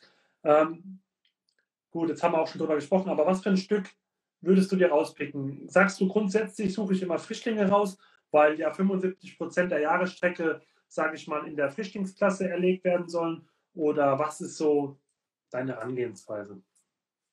Ja, natürlich. Also letzten Endes äh, ist genau das die Herangehensweise, zu sagen, okay, was muss ich ein Stück weit auch in meinem äh, Abschlussplan erfüllen oder ja. wie sollte man eh in die Struktur eingreifen? Dann sind Frischlinge immer die erste Wahl, aber ein Stück weit, manchmal muss ich ganz ehrlich sagen, wenn ich sage, okay, Weihnachten steht vor der Tür, muss es auch mal ein Überläufer sein, ja, mhm. damit die Wurst herhält. Und äh, dann ähm, suche ich ein Stück weit natürlich auch den, den Überläufer. Und ganz klar, also heißt ja nicht immer nur Frischlinge, sondern auch Jugendklasse. Ja. Und zur Jugendklasse gehören für mich halt auch noch die Einser. Ja. Und ähm, die dann doch schon meistens ein bisschen mehr Masse oder auch ein bisschen mehr Wildfleisch, gutes Fleisch äh, zur Verfügung stellen. Ja. Und ähm, ja, und die Frischlinge sind natürlich dann die, die eigentlich letzten Endes sozusagen äh, Tagesgeschäft ist, ja, sag ich mal. Ja, also ich sag mal so, ich will, will, weiß nicht wie viel, ich führe dazu mal keine Statistik, aber ich würde sagen, 80 bis 90 Prozent sind bei mir Frischlinge. Hm. Ähm, Gerade wenn du alleine bist, ist es einfacher zu werden. ja, ja, da gibt's ähm, Genau, was habe ich jetzt hier noch auf meinem Zettel stehen? Ah ja, man sieht es bei deinen Videos, finde ich immer sehr wunderbar, weil du eben auch das Absehen dann nachträglich einblendest, an welcher Stelle vom Bildkörper du abkommst. Was würdest du so empfehlen? Wo sind so die besten oder der beste Bereich zum Abkommen? Ähm, das Blatt. Blatt. Da geht nichts drum rum. Also wie gesagt, ich hatte heute oder gestern jemand gefragt auf, auf, auf ähm, YouTube, auf dem Kanal, wo ich und wieso, ja gesagt, ähm, am Anfang meiner, meiner Ausbildung hat mir ein alter Jäger gesagt, pass auf, bei, bei der Sau aufs Blatt, nimm den Allrad raus. Nimm den Allrad raus und du hast die Hälfte der Sache schon safe. Ja? ja. Weil A, da natürlich auch immer, wie sagen, das Leben liegt. Mhm. Und das zweite sozusagen, sie sich einfach nicht mehr so schnell fortbewegen können. Ja? Mhm. Aufs Blatt rauf sozusagen, die 3006 geht durch. Ähm, die Vorderläufe sind in den meisten Fällen dann auch ähm, ja, das Risiko ist natürlich immer denn da, Fleisch ent, zu entwerten, aber besser ja. als wenn die Sau nach irgendwie 100 Meter oder 200 Meter geht und ich gar nicht finde, ja. ja. Insofern ist für mich natürlich in erster Linie natürlich die schnelle ähm, Tötung wichtig ne? ja. und da muss halt wirklich ein sauber Blatt für mich ein, ein Möglichkeit. Ja. Okay, finde ich gut. Ähm, jetzt ist es ja auch hier eine Folge, die wir auch für angehende oder frisch gebackene Jungjägerinnen und Jungjäger ähm, aufnehmen. Deswegen würde ich auch gerne nochmal erwähnen. Ähm, lasst euch nicht dazu hinreißen, irgendwelche Schüsse aufs Haupt zu vollziehen. Äh, das bringt nur Leid. Ähm, man kann gerne mal bei Google eingeben, äh, Sau-Skelett oder Sauorgane. Da sieht man, wie die Wirbelsäule verläuft. Und da sieht man eigentlich, was am Haupt äh, überhaupt eine tödliche Trefferquelle wäre. Und die ist verschwindend gering, weil wenn du das, sage ich mal, das Gehirn treffen willst, da ist, das ist vielleicht so und der Rest ist so viel, wo eigentlich keine richtige Tötungswirkung hat. Und das Leid, was man dadurch provoziert, wenn man gegebenenfalls den Unterkiefer wegschießt, das ist ja, also sollte man auf keinen Fall machen. Und es gibt ja vor allen Dingen auch ähm, diese Theorie, dass eben Schüsse auf den Träger oder aufs Haupt ähm, dazu führen, dass eben der Wildkörper nicht ausbluten kann und dann auch das Wildbret einen eisenhaltigen Geschmack hat, weil einfach noch viel Blut in der Muskulatur ist. Und da hat man auch nichts gewonnen bezüglich Wildbrettentwertung. Wenn dann das ganze Fleisch nach, nach Nasenbluten schmeckt, keine Ahnung. also deswegen, lasst den Quatsch. Ähm, eine Nachsuche ist nie was Schönes, ja. Ich hatte selbst natürlich auch schon mal eine Nachsuche. Ähm, das passiert jedem irgendwann mal.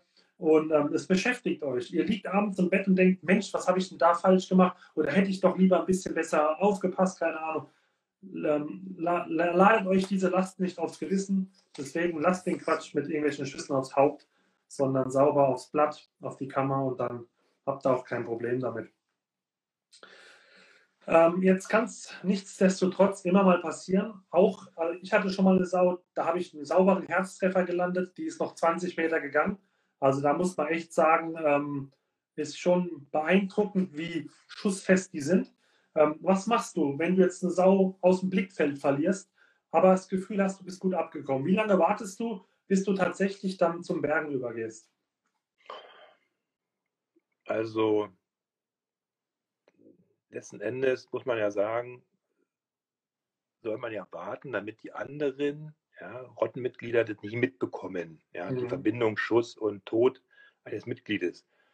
Und wenn ich jetzt aber realistisch betrachtet mal so schaue durch meine Wärmebildkamera, wie schnell denn wirklich die Bühne leer ist, leer im. Sinne von nimmer wiedersehen, ja, mhm. dann ist das meistens äh, eine Sache von maximal zwei Minuten. Ja, dann ist mhm. keine Sau mehr irgendwo ansatzweise in der Nähe und nimmt mich wahr, wenn ich da irgendwo schaue.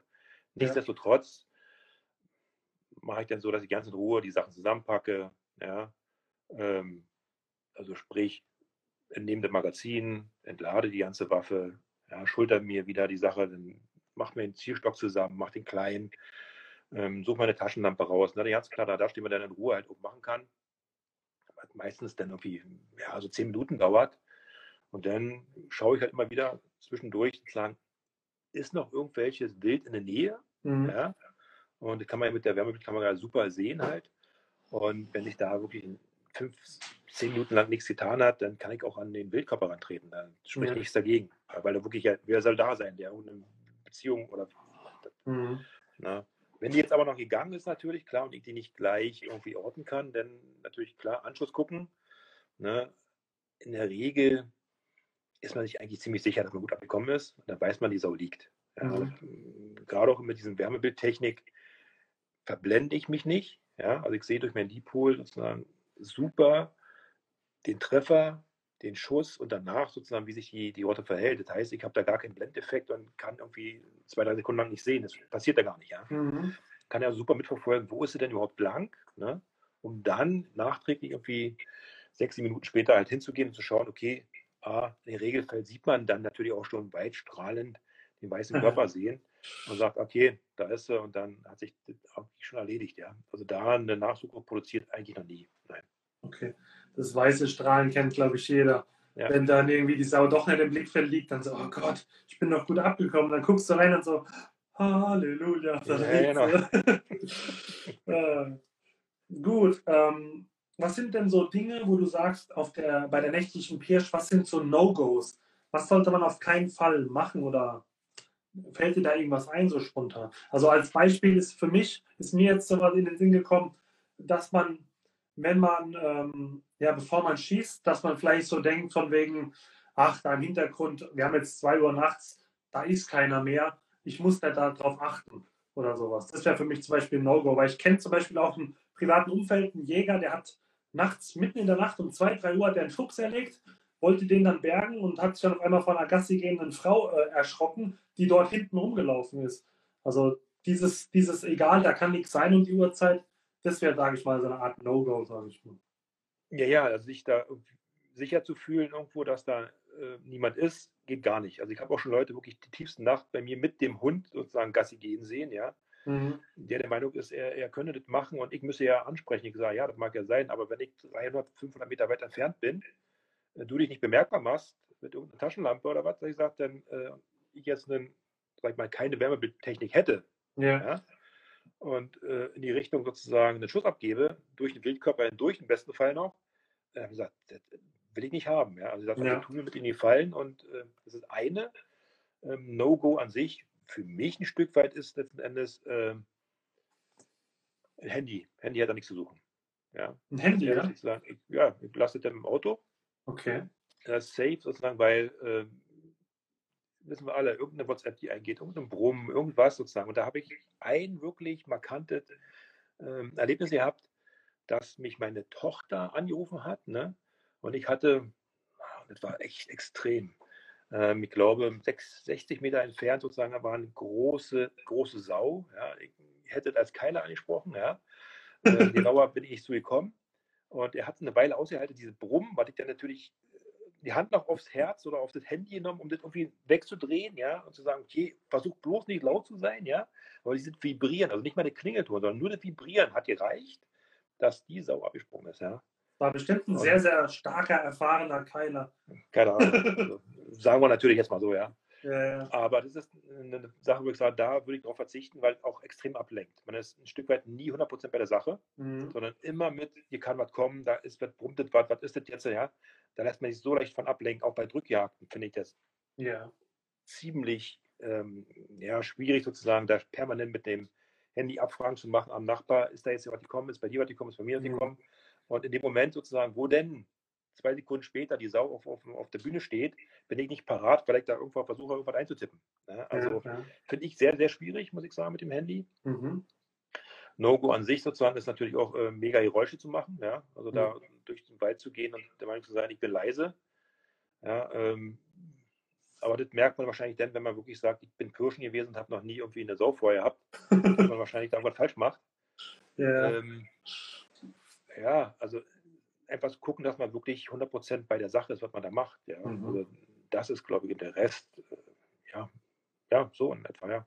Also ich habe das Handy dabei. Ich habe aber sogar, ich mache immer einen Live-Standort, ja, wenn ich allein unterwegs bin, weil, wie gesagt, es kann ja immer was passieren, ja.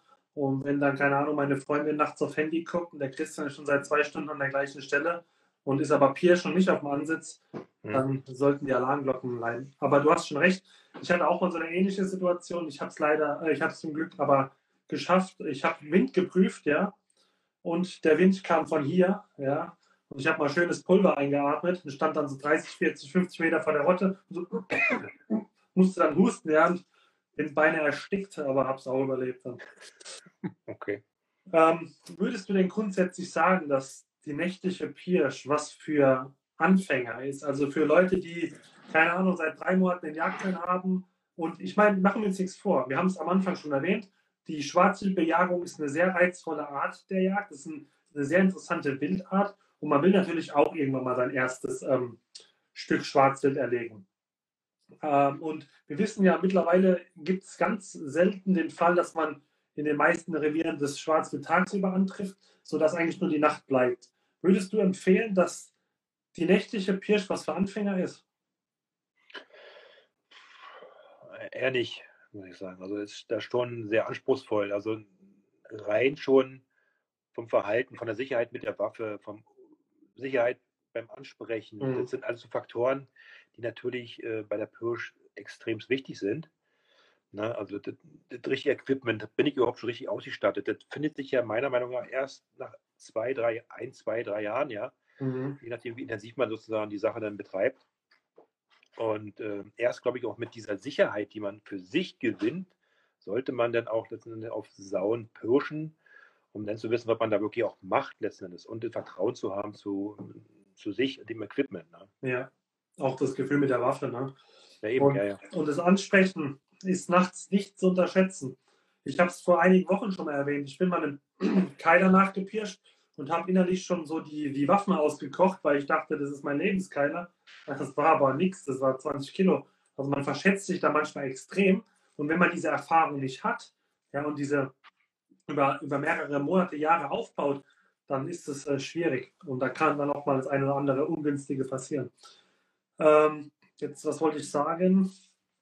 Dann habe ich es vergessen. Ach so, ja, Equipment, genau. Ich habe zwar in den nächsten Wochen mit dem Fabian von jagdfuchs.de habe ich geplant, ebenfalls einen Livestream zu machen, ja um cool. einfach mal mit einem Fachmann darüber zu sprechen, äh, was sind die Vor- und Nachteile von einer Wärmebildkamera, von einem Nachtsichtgerät und jeweils auch von den Vorsatzvarianten. Äh, Nichtsdestotrotz, ähm, was siehst du, wo sind die Vorteile bei der Wärmebildtechnik? Weil du nutzt die ja, man sieht es ja in deinen Videos immer wieder. Was würdest du sagen, was sind die Vorteile äh, von der Wärmebildtechnik gegenüber der Nachtsichttechnik? Ähm, ganz klar, ist ein Stück weit A, ist es denn erlaubt oder nicht erlaubt? Ne? Mhm. Bei den Nachtsichtgeräten ist natürlich die Eingrenzung mit dem äh, IR-Strahler. Ne? Mhm. Also da bedeutet natürlich, dass oftmals ich die Nachttechnik einsetzen möchte, aber das auch nicht letzten Endes hergibt, weil eben Restlicht nicht da ist. Ne? Mhm. Und sobald ich versuche, eben äh, mit dem IR-Strahler nachzuhelfen, bewege ich mich da in, in, in, in ja, in verbotenen Gebieten. Ne? Mhm. Das machte für mich schon letzten Endes überhaupt nicht interessant, weil letzten Endes ja Zeiten ausspart, in denen ich letzten Endes pirschen kann. Ne? Mhm. Ähm, für mich ein Nachteil dieser Nachtsichttechnik ist ähm, die Entfernung, die ich wahrnehmen kann. Ja? Also mit dem Nachtsichtgerät, soweit ich das weiß, kann ich keine 1000 Meter gucken. Ja, das funktioniert ja. nicht, kriegt nicht hin. Ne? Und ähm, das ist für mich aber extremst wichtig, um eben aus der Entfernung zu schauen, sind denn da Sauen, kann ich denn pirschen? Ja? Ähm, die Befürworter sagen immer, das Bild ist irgendwie viel realistischer und getreuer. Ne? Ja, gebe ich recht, aber entschädigt nicht sozusagen äh, überhaupt erstmal Sauen zu finden, ja, mit dem mhm. Wärmebildgerät. Ähm, klar kann man sagen, okay, ich habe Nachtsichttechnik auf, dem, auf, dem, ähm, auf meiner Waffe und in der Hand sozusagen, die Wärmebildtechnik funktioniert auch. Ich glaube, das ist auch eine gute Kombi, glaube ich sogar, ja. Mhm. Ähm, aber ich muss sagen, beim Schuss selbst vertraue ich dann doch lieber der Wärmebildtechnik, weil ich den Hintergrund sehen kann. Ja? Also mein Hinterland, ja, die Sau steht vor mir, 50 Meter, und ich sehe letzten Endes hinten eben die Waldkante. Und wenn da wirklich zufälligerweise irgendjemand langläuft mit einem Hund oder ein Auto fährt lang, ne, da bleibt natürlich der Finger gerade. Mhm. Das kann ich sozusagen mit einem Nachtsichtgerät nicht, definitiv nicht machen. Ja? Und ähm, bei der Pirsch muss man ganz klar sagen, sind natürlich die Winkel auch eine andere als von einem Ansitzkanzel. Ne? Mhm. Deshalb ist da natürlich Kugelfang oberstes Gebot. Ja, da hatte ich auch in einem Video von mir erklärt, also da hatte ich wirklich Sauen vor, fünfmal, sechsmal schießen hätte können, aber es funktioniert nicht, es geht nicht. Ganz klar, Kugelfang, oberste Sicherheit ist immer da ähm, zu gewährleisten, keine Chance. Ne? Und insofern, also ich bin wirklich Fan und Liebhaber der Wärmetechnik. Und die ist von der Feinheit her, weil viele sagen, ja, sieht auch wie ein Videogame manchmal, ja, ist ja wirklich besser geworden. Man kann sie sich wirklich fein einstellen. Mhm. Und ähm, teilweise fragen sie mich, ist das denn überhaupt noch eine Wärmebildkamera? Ja, oder ist es denn schon Nachtsichtgerät? Weil wenn ich auf grün stelle ne, ja, ja, ja. und mir richtig fein einstelle und die Witterung zulässt, dann sieht man kaum Unterschiede. Und dann macht es auch wirklich, also ich, für mich hat es nie den Eindruck gehabt, ich schieße da auf äh, den Video äh, animiertes mhm. Film oder ein digitales Bild oder so Ja, gar nicht. Nie. Ja. Also diese Kombi, die du erwähnt hast, mit, Nacht, äh, mit Wärmebild zum Spotten und äh, Nachtsicht zum Schießen, hat auf jeden Fall Vorteile, weil ähm, du kannst mit einem Nachtsichtgerät leichter, sage ich mal, Buschwerk oder Äste visualisieren. Bei einer Wärmebildkamera müsstest du ja durchfokussieren, um alle Bereiche zwischen dir und dem Stück, sage ich mal, scharf zu stellen. Das fällt dann sozusagen weg. Du hast aber auch den entscheidenden Nachteil, wie du schon erwähnt hast, ähm, äh, dass eben im Nachtsichtgerät, du, hast, du siehst es schon sauber, aber du musst teilweise manchmal suchen. Dann, wenn du dann auf einmal das, die Sau aus dem Bild verloren hast, guckst du wieder mit dem Spottergerät, ach, da steht sie ja. Und das hast du eben mit der Wärmebildtechnik überhaupt nicht. Ähm, und du kannst auch, nachdem der Schuss getätigt wurde, ähm, deutlich besser verfolgen, weil dann geht es schnell. Wenn dann geflüchtet wird, ähm, dann brauchst du etwas, was ins Auge springt und nicht, was du, manchmal kannst du mit, der mit dem Nachtsichtgerät ja gar nicht, da musst du genau gucken, dass du überhaupt die Sau auf der Wiese erkennen kannst. Deswegen, also ich würde auch jedem empfehlen, wenn er sich sowas zulegen will, irgendwann, ich würde Richtung Wärmebildtechnik gehen, aber ich lasse mich auch gerne eines Besseren ähm, überzeugen, wenn ich dann mit Fabian mal den Livestream mache, was er dazu sagt als Fachmann. Hm. Bin einfach mal gespannt, ich bin da ganz interessiert. Und man muss auch sagen, die Wärmebildvorsatztechnik, da reden wir ja nicht mehr von Geräten mit äh, Stückpreisen von 4000 Euro. Klar, die gibt es immer noch, diese Geräte, aber du kriegst die mittlerweile auch in funktionierender Art und Weise, teilweise sogar für die Hälfte vom Preis. Also die Preise entwickeln sich da schon in eine erschwingliche Region, sage ich mal. Ja, auf jeden Fall. Aber lass mich kurz zwei Sachen noch kurz sagen. Also, ja. ähm, weil du sagst, Nachtsichttechnik und Fokussieren und Astwerk und so Sachen. Aber genau das mache ich sozusagen mit meiner Wärmebildtechnik oder mit meinem Deep Pool sozusagen, bevor ich da wenn ich freien Feld natürlich nicht, ja. Und wenn die Sau im Wald steht letzten Endes, ja, und ich mir nicht sicher bin oder dazwischen eben auch schon mit dem bloßen Auge weiß, okay, da sind Sträucher, man kennt ja so mhm. ein Stück weit, ähm, da fokussiere ich wirklich durch. Ja. Mhm. Fokussiere wirklich von, von, von 50 Zentimeter vorne sozusagen bis hinten durch und habe dann wirklich teilweise schon erst vorher gesagt, oh, musste wechseln, musste noch drei Meter nach rechts gehen mhm. oder links. Genau das mache ich aber, ja. Also das ist, äh, und man muss natürlich sagen, mit der Nachtsichttechnik ist keine Filmmöglichkeit drin. Ne? Also sprich, doch, doch, doch, das geht. Nachtsicht? Nachtsicht geht. Das Pulsar FN 155 oder das 455, die können filmen. Das ist digital aber, ne? Digital.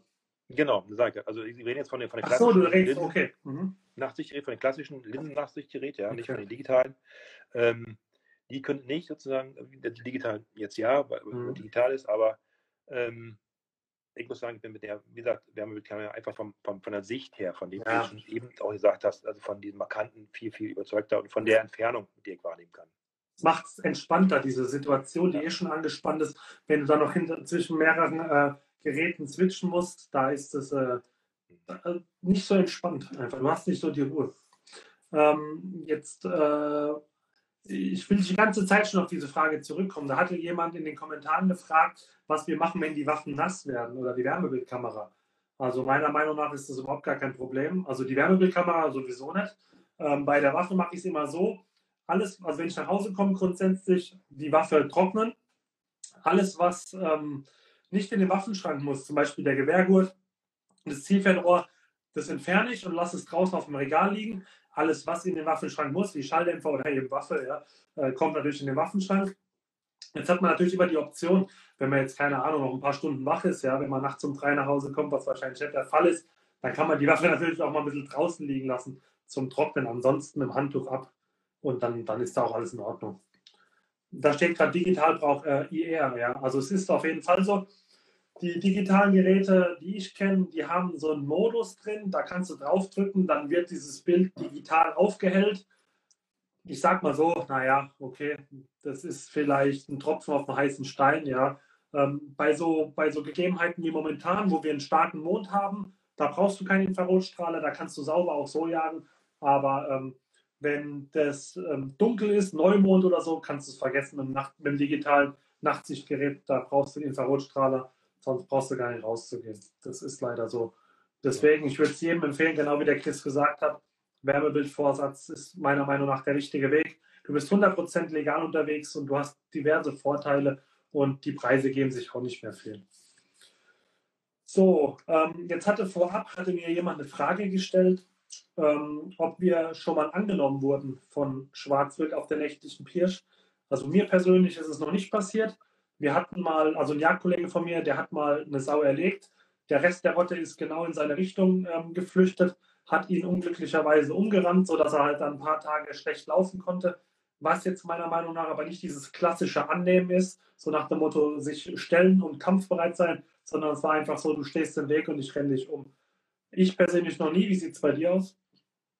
Ähm, ich hatte eine Begebenheit, nach der ich mir dann sofort die Saunhose geschubst, geholt habe, ja. ja.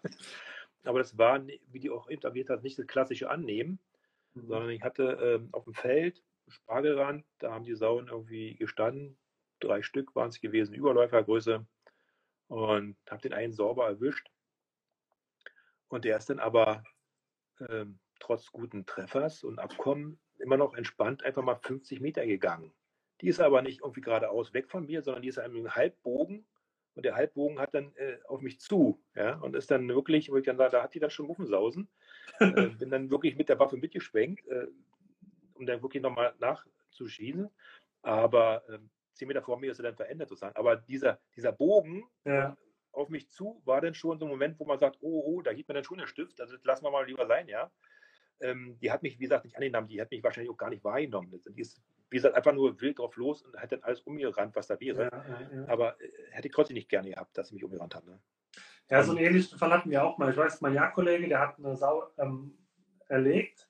Die hat einen guten Treffersitz gehabt, ist aber dennoch hochgeschwindigkeitsmäßig an uns vorbei. Und das, ach, es waren keine fünf Meter, gell? Da wird dir anders in so einem Augenblick. Also deswegen. Genau, das ist, wie gesagt, am nächsten Tag sofort meine Sauschutzhose und seitdem ist mir da auch wirklich ähm, äh, meine, nicht unvorsichtig, ja, gar keinen Fall, aber ich weiß sozusagen, dass ich da nicht in meinem eigenen Blutlache liege und dann irgendwie nichts mehr passiert. Ne? Ja, ja, nee, auf jeden Fall. Also ich kann es auch nur empfehlen, wer darüber lacht, kann darüber lachen. Ähm, ich fühle mich damit sicherer. Ja, und deswegen, die sind auch sehr robust, wenn man mal am Stacheldraht hängen bleibt oder keine Ahnung. Ich meine, Biersteh geht manchmal über Stock und Stein, ja, und Stacheldraht drüber, Stacheldraht runter. Gut, ich merke am allerwertesten, da habe ich keine super Teflon-Beschichtung. Da sind so ein paar Nähte rausgezogen, ja, wenn man dann doch mal über Arsch hängen bleibt. Aber ansonsten muss ich sagen, äh, passt es ganz gut. Ähm, jetzt muss man sagen, bei den meisten von deinen Videos ähm, erlegst du ein Stück, ja. Ähm, jetzt weiß ich aber auch bei mir aus eigener Erfahrung, es gibt ab und zu Varianten oder Situationen, die ein zweites Stück ähm, ermöglichen. Was sind denn deiner Meinung nach, sage ich mal, solche Situationen und gibt es eine Möglichkeit, die gegebenenfalls zu provozieren? Hast du da so eine Erfahrung gemacht? Ja, eine Möglichkeit gibt es natürlich, wenn ich jetzt an der Körung bin ja, und äh, schlau gekürt habe, dann glaube ich, gibt es eine Möglichkeit. Ähm, da kann man nämlich, wenn man alles auf einen Haufen packt, ja, dann ist natürlich, äh, dann stehen sie auch alle sehr im Pulk, was sehr unsinnig ist, glaube ich. Ja, ja, ja. ja. Wenn ich aber die, die Körung an sich oder die Bestückung der Körung sehr streue und im besten Fall noch eine recht weit links oder rechts von mir lege, ja, also nochmal noch mal wirklich extrem mal so 50 Meter weiter weg, ja, Mhm. Ähm, dann gibt es eine Möglichkeit vom Ansatz aus zu sagen, okay, die Sau, die sich da vielleicht aufhält, 15 Meter weiter weg, ja, die nehme ich zuerst aufs Korn, wenn es dann ein passendes Stück ist, ne? Ähm, weil wenn die zuerst fällt, dann kriegen die anderen das teilweise den Pulk gar nicht mit, wenn sie sozusagen am Brechen sind und am Fressen, ja. Da gibt es eine Möglichkeit. Und ansonsten auf den Feldern oder so, da muss man eigentlich dann äh, nur darauf hoffen, ähm, dass wenn das erste Stück gefallen ist, ja, die Sauen flüchten, dass sie dann, legen irgendwann einen Stop ein. Die legen immer einen Stop ein danach, ja. Genau. Dass der Stop letzten Endes ein Stück weit vielleicht um einen herum ist und nicht von einem weg. Ne? Dann habe ich die Möglichkeit, durchaus, wie gesagt, mal so einen Halbkreis drehen oder nach 20 Meter schon stoppen, da nochmal, wenn ein Stück wieder passend steht, nochmal mitzunehmen. Ja? Mhm. Ähm, das ist die Möglichkeit. Ähm, ja, das wären eigentlich schon die Varianten, glaube ich, ja. Ich habe so etwas Ähnliches mal beobachtet, wie du gerade an der Kirrung äh, beschrieben hast. Wir haben bei uns so eine Wiese, die ist ein bisschen bergig. Und da war so eine, ich gucke jetzt mal, dass, dass man es hier sieht, also die war ungefähr so. Und da war hier so eine, so eine Feldkante drin. Und eine Sau stand unten an der Feldkante und der Rest der Rotte stand oben. Und ich habe die Sau erlegt, die unterhalb dieser Feldkante stand. Und die lag wirklich im Knall, die hat nicht geschlägelt und die war vor allen Dingen aus dem Blickfeld von den anderen Sauen. Die haben natürlich kurz gesichert, haben sie gedacht, was ist denn hier los? Aber als sie sich halt umgeschaut haben, haben die nicht gesehen, dass da was liegt. Und ich konnte ganz sauber repetieren, konnte in Ruhe gucken und konnte noch ein zweites Stück erlegen. Und das hat mir so gezeigt, wenn die, also die, die merken zum, ersten, zum einen durch den Schussknall, okay, hier passiert gerade was, dann werden die die Umgebung scannen. Und wenn die dann sehen, da liegt jemand, ja, dann wird es gefährlich, dann verbinden die die Gefahr. Ansonsten ist es vielleicht so wie eine Autotür, die knallt oder sowas. Also das ist immer sowas, wo ich beobachtet habe, also wenn die nicht direkt das Stück sehen, was äh, erlegt wurde, dann ist das schon mal ein gutes Zeichen.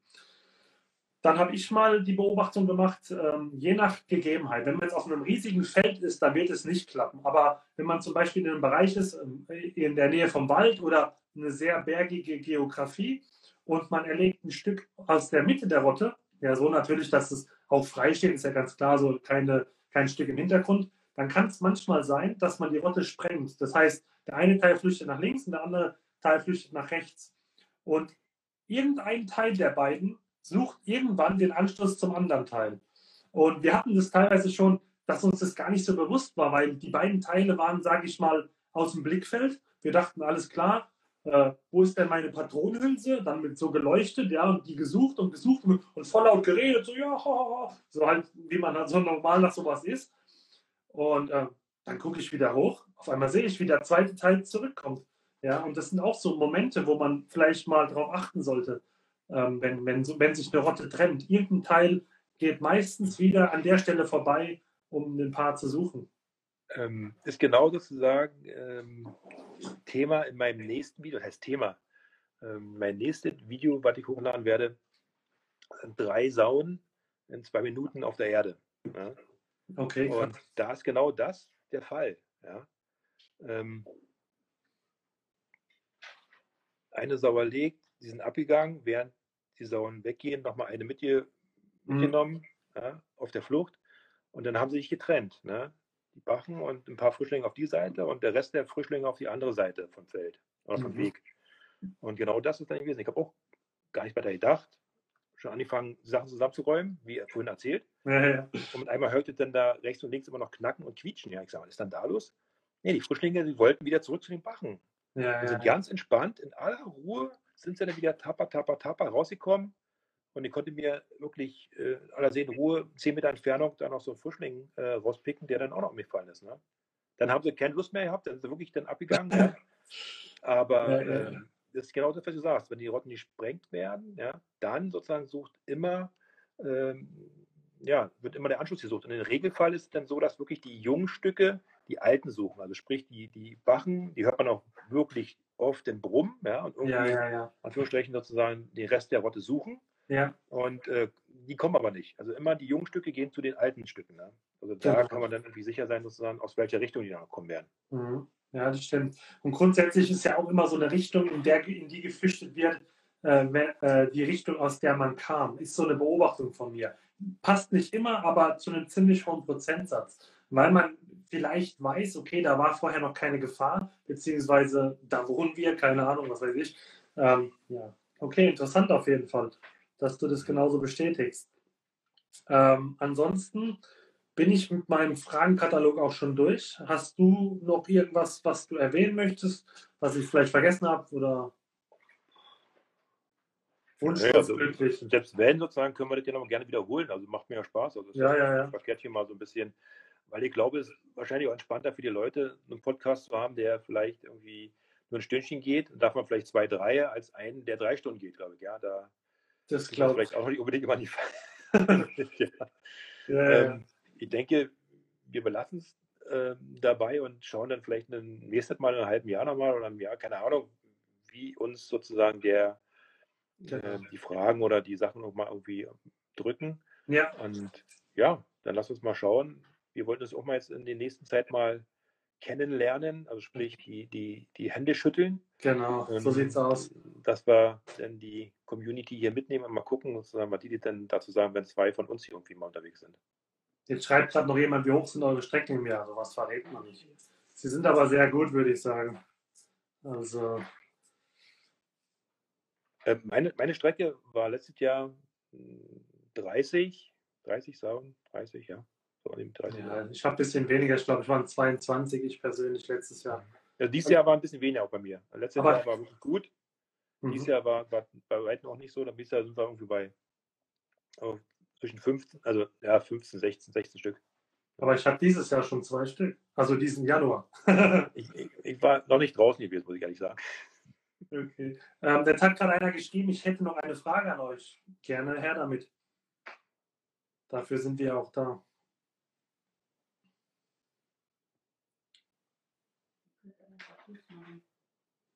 Keine Frage. Es muss eine sehr lange Frage sein. so, was haltet ihr davon?